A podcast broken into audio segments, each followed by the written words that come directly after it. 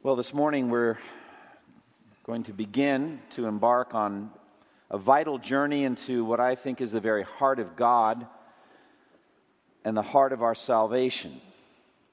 Why did God create us to begin with? Why did God create all things? What is our true nature? What is our purpose? And what is our destiny, our destination? The text we're studying carefully for the next number of weeks holds a key to unlocking these central questions, these core questions. For I believe that when all is said and done, it's all about these two great commandments. More specifically, it is that in heaven, our hearts will be glorified, totally conformed to Christ, so that we will perfectly fulfill the two great commandments every moment of our existence for all eternity. That we will finally love God with all of our heart, soul, mind, and strength. And we will finally love our neighbors as ourselves. I believe that these words, rightly understood, sum up the law of God and the very heart of God. It's why we were created, and they define also a perfect life in God's universe. They are our destiny in Christ. All comes down then ultimately to one word love. Now, the more I've meditated on our future in heaven, in a perfect world characterized by perfect love vertically toward God and perfect love horizontally toward every redeemed person, I saw how vital these two commandments really are. According to Jesus, they sum up the law and the prophets and I saw how much I have come to delight in them. As Paul says in Romans 7:22, in my inner being I delight in God's law. And if you are born again, if you are redeemed, you do too. Or again, Psalm 119:97, "Oh how I love your law. I meditate on it all day long." So I had an idea of preaching the sermon generally the way that I am going to preach it today, but I started to realize that as beautiful as these two great positive commandments are, we can't simply stay positive and just say, love God and love others. The comprehension of that word, love, is anything but simple. Because of the entrance of sin into the universe, our ability to define love properly and to love properly is fatally damaged, diseased. Jeremiah 17 9, the heart is deceitful above all things and beyond cure. Who can understand it? The heart of sinful humanity is desperately wicked, it is diseased, it is beyond cure. In our sinful state, we cannot be trusted to define love properly. So we cannot hear properly things that I heard when I was growing up. All you need is love. Some of you are old enough to know what I'm talking about. All you need is love. And other such songs, which I'm not going to shame myself by quoting right now. They're in my manuscript, but I'm not going to say them. This is all the world needs is love, just love. Most sinners will be delighted to hear that message. And then go on to love whatever we want, however we want, whenever we want, and call it love. We will love in ways that our holy God calls deeply corrupt. And we'll cover it with a slogan like, Love is love. Now, Martin Luther, the great theologian, I know, said very famously, Love God and do as you please. Can I tell you, generally don't do that? In heaven, yes. And I'm looking forward to that. I'm going to talk about that. But we can't hear that properly. Love God and do as you please. To our modern corrupt age, that seems wonderful. Do whatever you want, whatever your heart leads you to do, whatever makes you happy, whatever you truly love. But our hearts and minds and souls are drunk with sin, and fatally, our judgment is fatally impaired. This week, as I was preparing for this sermon, I read a pretty tragic article in Christianity Today. It was uh, written, the author of the article is was writing about a book written by Shannon Harris, who's the former wife of Joshua Harris, who some of you will remember wrote a book called I Kissed Dating Goodbye. And he was a leader of what came to be called, in a weird sort of way, the purity culture, as though being against fornication was some new thing. Um, but purity culture, and I Kissed Dating Goodbye. Sadly, Joshua Harris has since renounced the Christian faith, and apparently so has his former wife Shannon. They're divorced. And she spoke in her book, which the article was about, in the strongest terms about healing from a culture of Christian shame over our hearts and over our choices. She was specifically hard on Calvinism, what she called worm theology, or nothing but worms. But she said in her book, quote, "We must strive to connect to our own wisdom, to nature and to our bodies, and to our own fulfillment in work and pleasure, and to our own ways of being and doing." End quote. The author of the article in Christianity Today spoke approvingly of how refreshing it must be for her readers to think positively about themselves and their bodies, including their sexuality, after years of hearing harsh sermons about our foolish hearts and our sinful flesh. Asked what this connecting to our bodies and our own hearts' desires might look like in practice, Shannon Harris said, quote, Sometimes it might look like bringing your neighbor freshly made bread just to cheer them up, but other times it might look like following your own wisdom and seeking your own pleasure, like binging on a sleeve of Oreos while watching porn or trolling someone you don't like online instead of spending time with your kids. End quote. She asserts that we are stunning image bearers of God and we've been given beautiful hearts and beautiful bodies. And we need to follow our desires wherever they lead. Well, as I read that, I was grieved, not just about her, but about Christianity Today, publishing an article like that. And I saw that her th- theology was utterly corrupt, but it's nothing new. Nothing new. Follow your heart. Have you ever heard that? Follow your heart.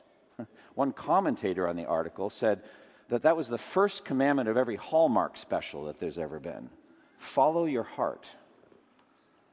The prophet Jeremiah, who talked about the desperately wicked nature of the human heart, saw in the idolatrous people of Israel and Judah that same drive follow your heart. And God spoke to them through the prophet again and again.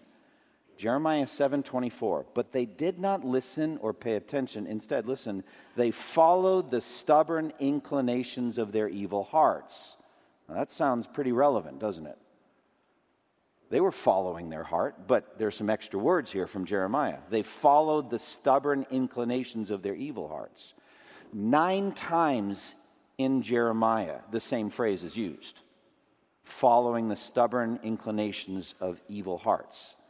It's a very strong theme in the book of Jeremiah. So, if all I do during this, these weeks that we look at the two great commandments is say, love God and love others, no matter how you define that, I would be failing as a pastor. I can't do that. Imagine two men sitting in a bar. One of, one of them has been drinking heavily and the other is the designated driver. He's had nothing but ginger ale to drink all night.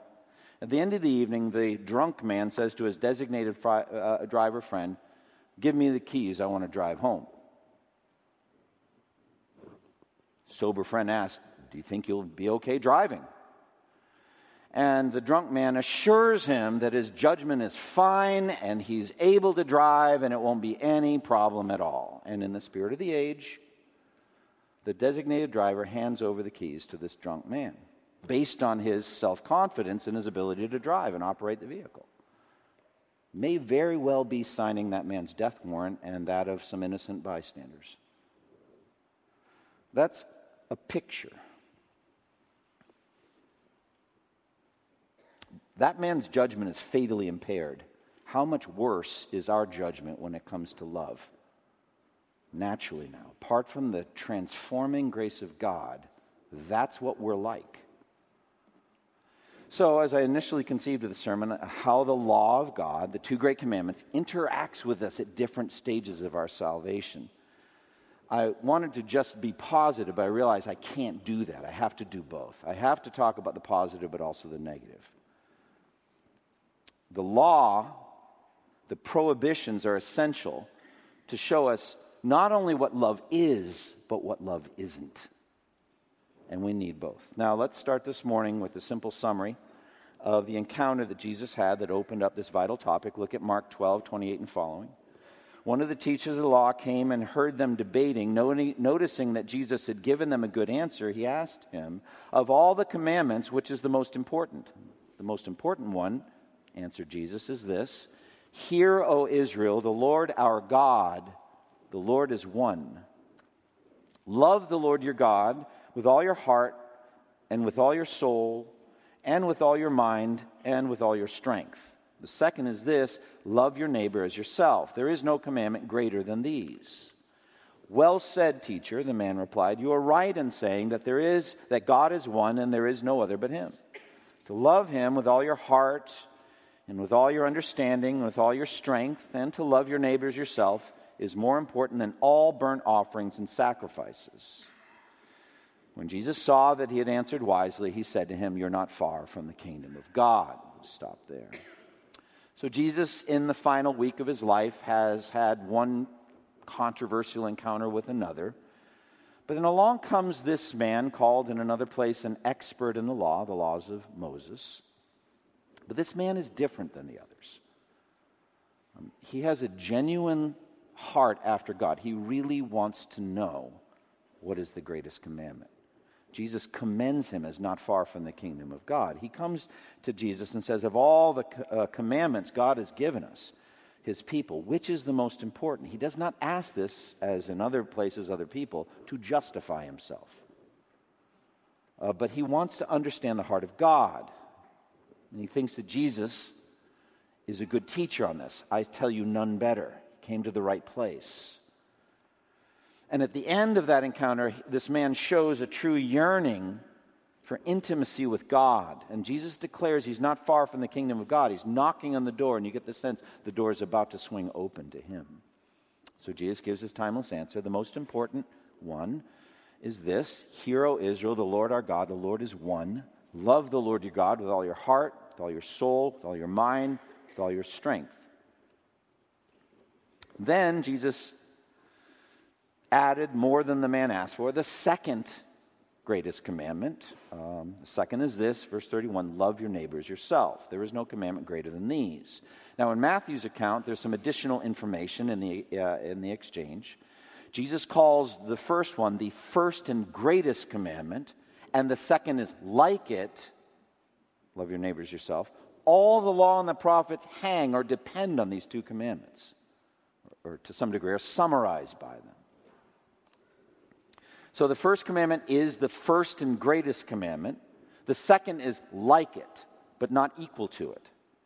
As God is infinitely more important than your neighbor, so the first commandment is infinitely more important than the second. Jesus then adds all the law and the prophets hang on these two commandments. In other words, all the 613 commandments that the Jewish scholars counted in the Old Testament depend on these and are to some degree, perfectly summed up by these two commandments. But these two great commandments are more than merely God's law given in the Old Covenant to the Jewish nation.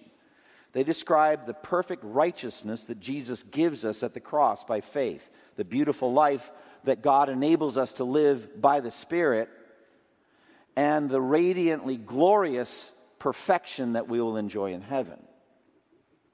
So that's today's sermon the two great commandments and how they intersect with us at every stage of our salvation. That's what we're going to walk through today.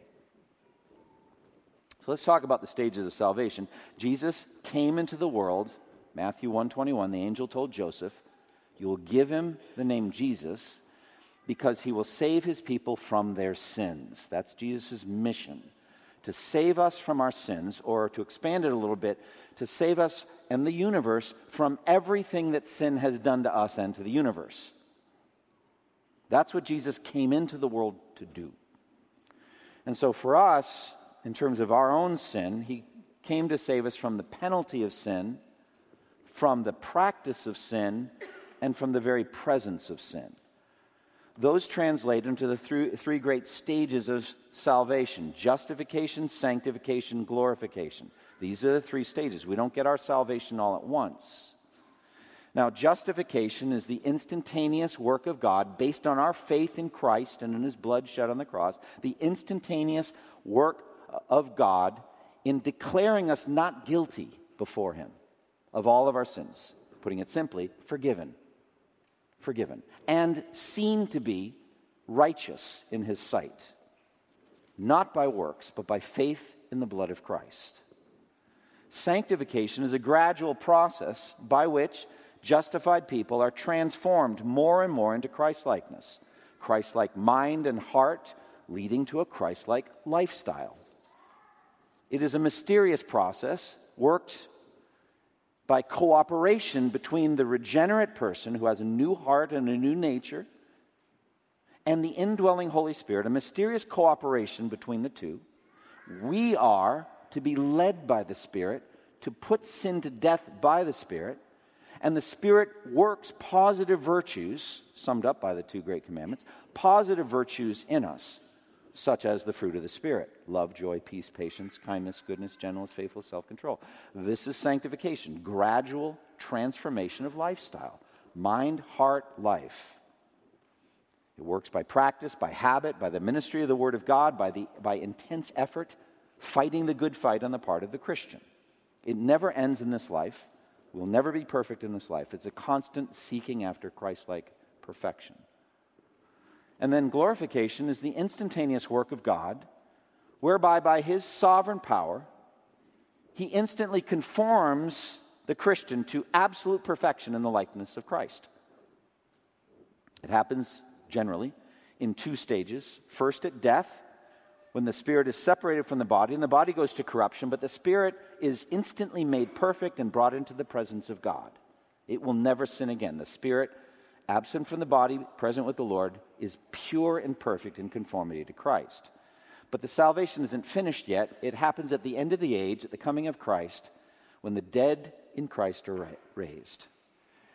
Those that are still alive also mysteriously, instant, instantly transformed, all of them receiving resurrection bodies conformed to Christ's resurrection body. That's it. That's the finish line. Meanwhile, some really awesome things are happening with the universe as well. It's made new.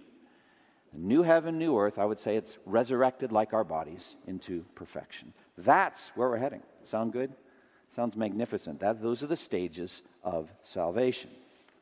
Now, what I want to do is I want to line up the two great commandments with each stage because the law functions differently at each stage at each stage.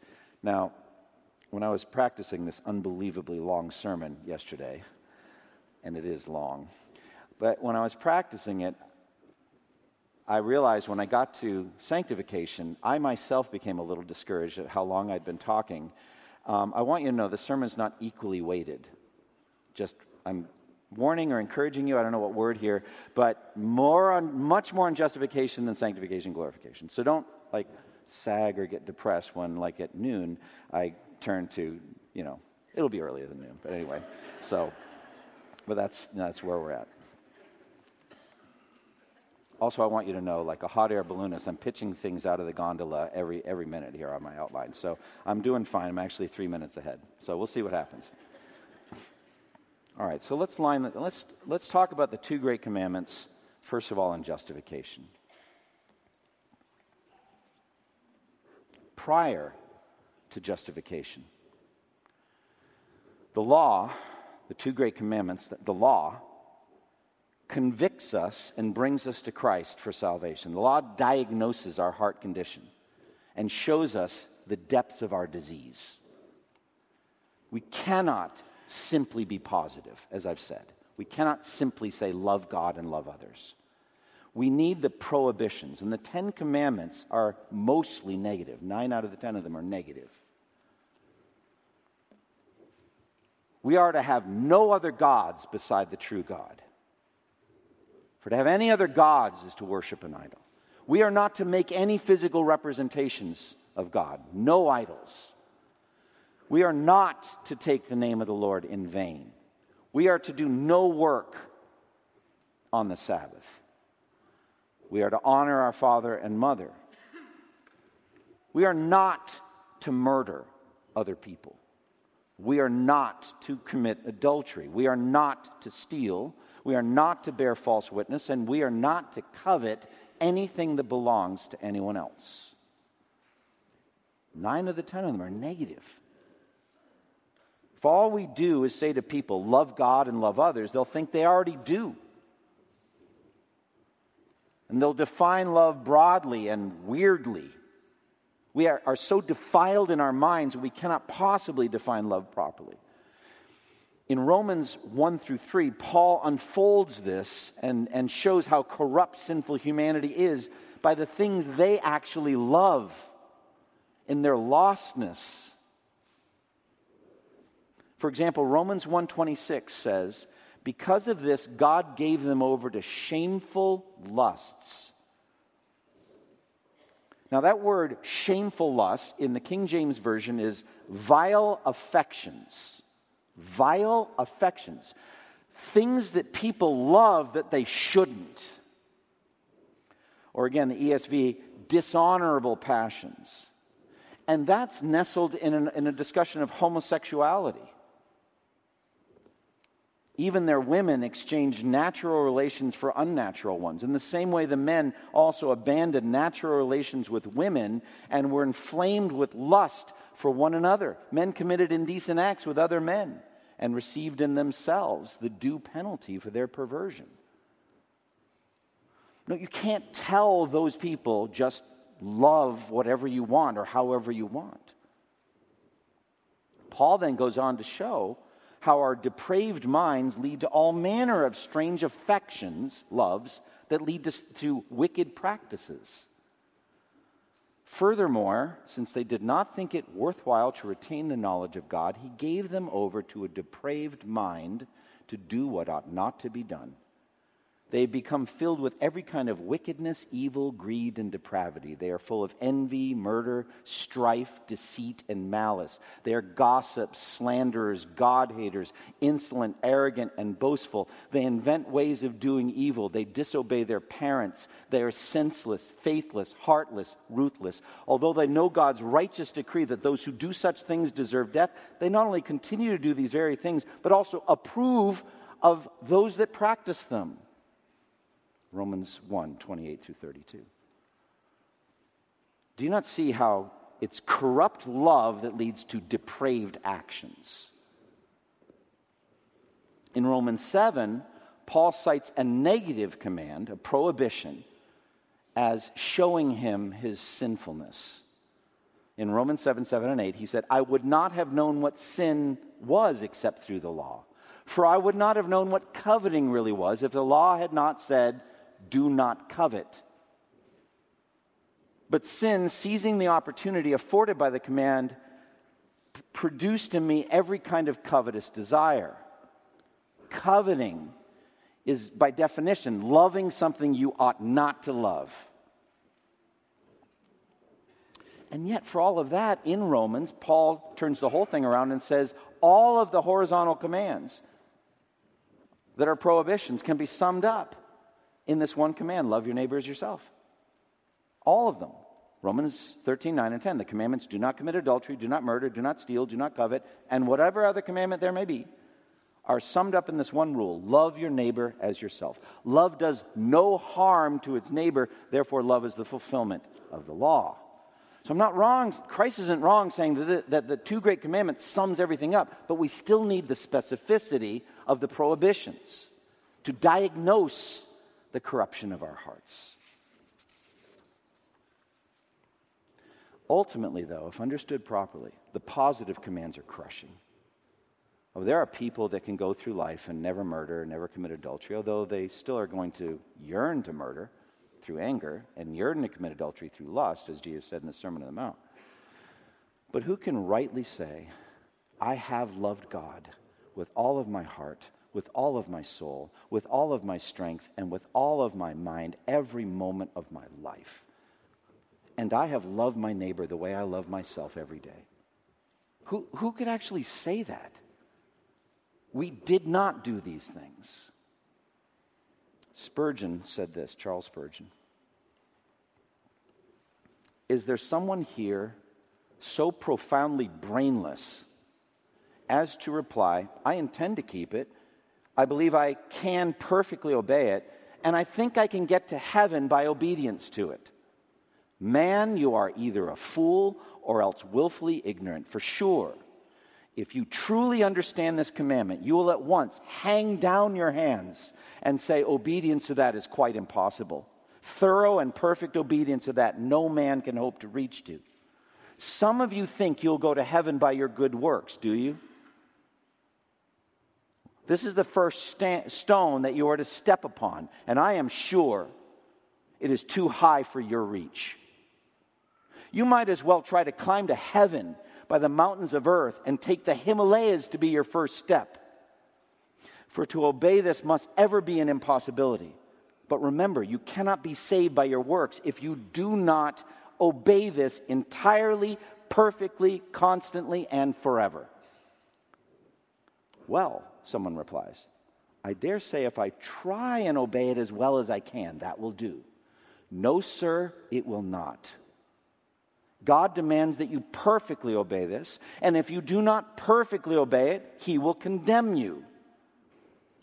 Oh, someone cries out, who then can be saved? Ah, that is the point to which I wish to bring you. Who can be saved by this law?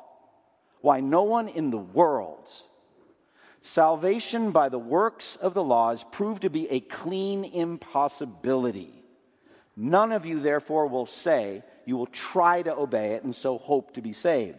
I hear the best Christian in the world groan out his thoughts. Oh God, he says, I am guilty. Should you cast me into hell, I dare not say otherwise. I have broken this command from my youth up, even since my conversion. I have violated it every day. I know that if you should lay justice to the line and righteousness to the plummet, I would be swept away forever. Lord, I renounce my trust in the law. For by it I know I can never see your face and be accepted. End quote. Then the law, in this phase of our salvation, hunts us down relentlessly to bring us to justice. I picture an avenger chasing my fleeing conscience. I picture Inspector Javert in Les Miserables prison, prison guard who rose to become a prison inspector, ferociously relentless in hunting down Jean Valjean, would never turn away, could not, would not show mercy. So it is with the law of God. It cannot show mercy in this phase in Pilgrim's Progress, when faithful is relating to Christian, his testimony, he was trying to get up the terrifying Mount Sinai that Christian also tried to ascend for his own salvation. Suddenly he looked uh, behind him and saw a man chasing him, swift as the wind. He overtook faithful and began beating him savagely. He knocked him to the ground and laid him unconscious as if dead. When he awoke, he asked this man why he treated him like that. The man answered it was because of his secret inclination to sin. Then he struck him again viciously on the chest and beat him back down to the ground. Once again, Faithful laid at this man's feet like a dead man. When he came to again, he begged this man for mercy. But the man answered, I do not know how to show mercy. This man would have finished Faithful off once and for all. But another man came and told him to stop. Christian asked Faithful, Who was the man that told him to stop? Faithful answered, I did not know him at first, but I perceived that he had holes in his hands and his side. So I concluded he was our Lord Jesus. And Christian told Faithful, The man who struck you is Moses, and he spares no one. He does not know how to show mercy to those that violate his law. Anyway, that's a picture of how the law pursues sinners to death it is not the task of the law to save you, to show mercy to you. It requires absolute and perfect obedience to every precept, large and small, for your whole life. And you all know it's too late. It cannot show you mercy. So the law will hunt down the sinner and pursue him until he finds the only refuge there is, and that is the cross of Jesus Christ. The law kills us. The written code with its regulations, Colossians 2:14 was against us and stood opposed to us. 2 Corinthians 3 6, the letter kills. 2 Corinthians 3 7, the ministry that brought death was engraved in letters on stone. Paul says in Romans 7, once I was alive apart from the law, but when the commandment came, sin sprang to life and I died. I found that the very commandment that was intended to bring life actually brought death. So, during our days of conviction before our conversion, we realize that we have sinned more than we can possibly recount. Day after day, we have failed to keep the Ten Commandments, we have failed to keep the two great commandments.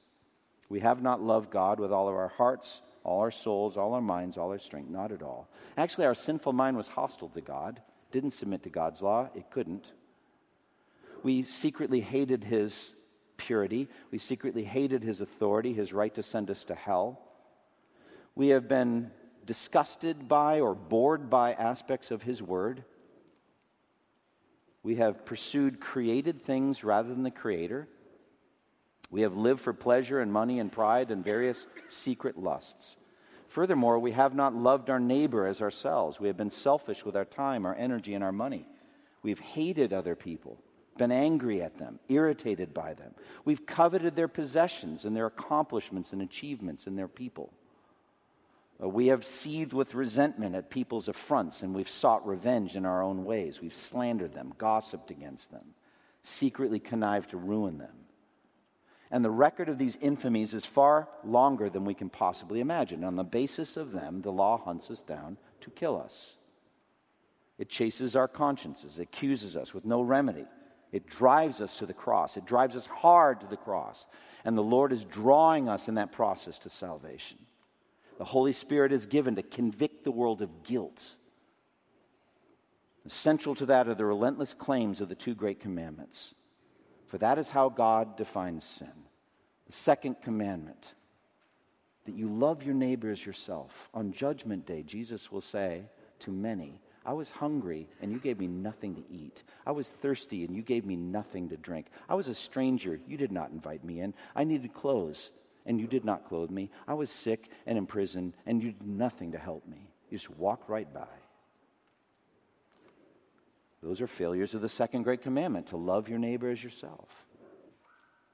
Well, the Spirit presses these claims on us, shatters our self righteousness, and makes us spiritual beggars and brings us to Calvary. And what do we find there? What do we find at Calvary? First, you see a man crushed under the wrath and the justice of God because we have transgressed these commandments. That's what you find there. You find a man who is willing to take your punishment on himself in your place. That's what you find there. All of the wrath that we deserve for our violations of the two great commandments, he absorbed. He drank the cup of God's wrath. He cried out, My God, my God, why have you forsaken me? Because we didn't keep these commandments he was seen positionally to be the most unloving man in history, who absolutely did not love God with all of his heart, soul, mind, and strength, and did not love his neighbors as himself, positionally, as our substitute. But of himself, he was perfectly righteous. What do we find at the cross? We find a man, the only man in history, who has ever perfectly obeyed these two commandments. He was the most loving man who ever lived, vertically and horizontally. Every moment of his life, he loved his father, cherished his father. He said, I always do what pleases him. Think about that. I always do what pleases him. And he also gave himself horizontally day after day to other people. I often picture some of these crazy days that Jesus had in his ministry. Relentless press of a crowd desperate for physical healing. Think what it would be like. And he seems like he healed people for the most part one at a time. I have no evidence he ever had, there were any mass healings. He touched people, gave a word, lepers, blind people, paralyzed people. What was a day like? And at the end of the day, I picture him exhausted, and there's one more person coming Jairus. And he's got a daughter who's dying. And there's no self pity. There's no, do you realize what kind of day I've had? Come back tomorrow. There's none of that. He gets up, I will go. Has anyone ever loved neighbor like Jesus? And, and the ultimate picture and proof of both the vertical and the horizontal is his death on the cross. He said, The world must learn that I love my Father and obey him. They'll see it when I die. And it was for us that he died. And what's so beautiful is that this perfect righteousness, this perfect obedience to the two great commandments, is offered to us as a gift freely. That's incredible. Do you see that positionally? He is offering perfect obedience for his whole life to you as a gift. It's called imputed righteousness. Listen to Romans 5:19. For just as through the disobedience of the one man, Adam, the many were made sinners, so also through the obedience of the one man, the many were made righteous. Righteous equals obedient. Jesus, by faith in Christ, Jesus makes you obedient to the law of God positionally, as though you have never violated his law. Can you, do you realize what good news that is? All the times you have failed to love vertically and horizontally were put on Jesus, he paid for it. And the perfect righteousness he won by a life of love, he offers you as a beautiful robe of righteousness. Here, put this on. You're going to need it on Judgment Day. Put it on. how beautiful is that?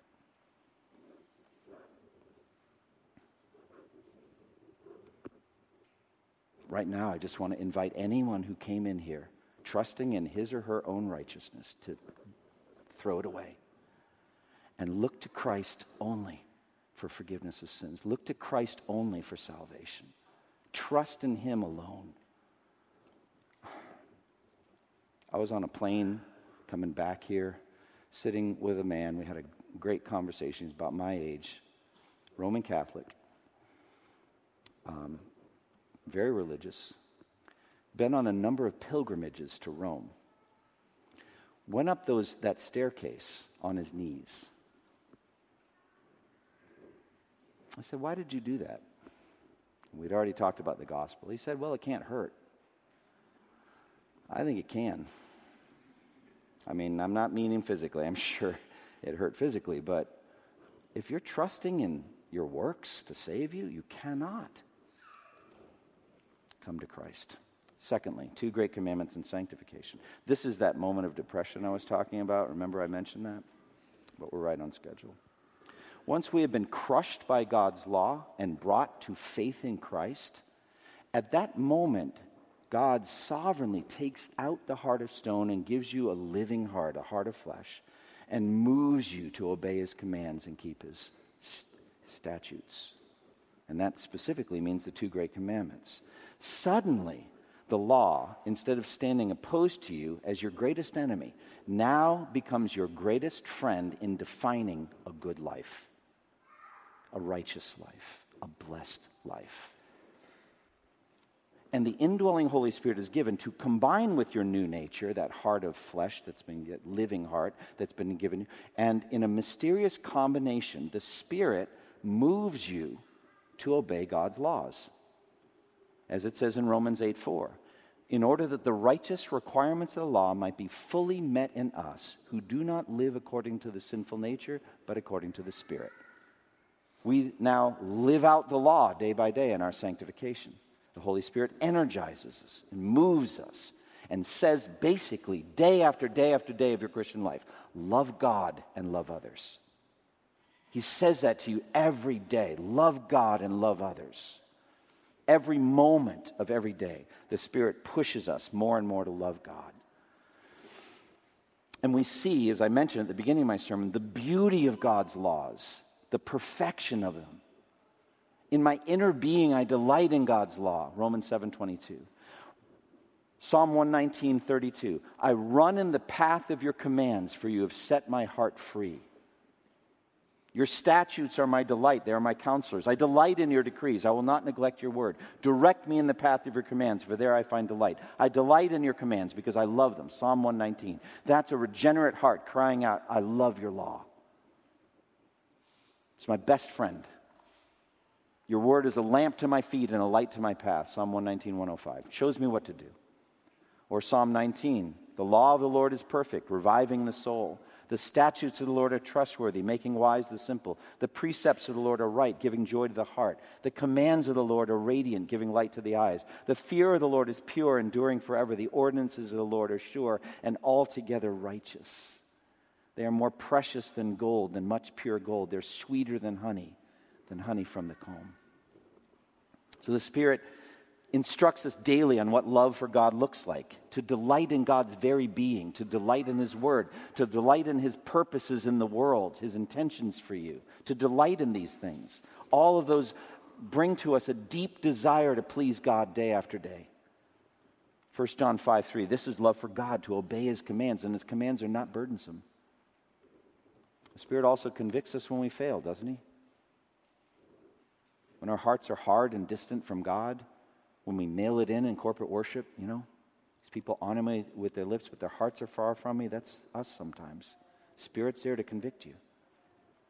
When our actions dishonor Him, when we violate some of the pro- prohibitions that we know are still part of the moral law of God, when we lust, when we're lazy, when we're selfish, when we're angry, carnally angry, when we say things we wish we hadn't said, and we regret it, the Holy Spirit convicts you, says that was not loving was not loving. And he's convicting you and bringing you again and again to this perfect standard of to love God with all of your heart, soul, mind, and strength. Love your neighbors yourself. That's what he does. And the battle within us is a battle over these two great commandments. Romans 7. So I find this law at work. When I want to do good, evil is right there with me. For in my inner being, I delight in God's law. But I see another law at work in the members of my body, waging war against the law of my mind and making me a prisoner of the law of sin at work within my members. What a wretched man I am. Who will rescue me from this body of death? Thanks be to God through Jesus Christ our Lord. Amen. Brothers and sisters, someday you're going to be delivered from this body of death, and the war will be over. You'll be done fighting. Oh, that's the last one. Two great commandments. I told you the sanctification section was short. Two great commandments and glorification. What's it going to be like in heaven? Well, I'll tell you what it's going to be like. Heaven will be a world of love. And you will spend eternity perfectly loving God with all your heart, soul, mind, and strength. And your heart will be so expanded toward your brothers and sisters in Christ, redeemed, they will shine like the sun, and so will you. And you will delight in their beauty and in their achievements. You'll not be jealous of them. You'll want to hear their stories, how God saved them you, your heart will be so expanded to take them in yourself that when one part of the body is honored, the whole body will be honored with it. You'll be so expanded. I picture this way. This is I'm just telling a story about myself. I'm an introvert. I know that's a little weird. I am in front of all these people, but I'm an introvert. Doesn't mean I don't like people. I do. I love people. But I think what it means is, you know, you're kind of energized by being alone.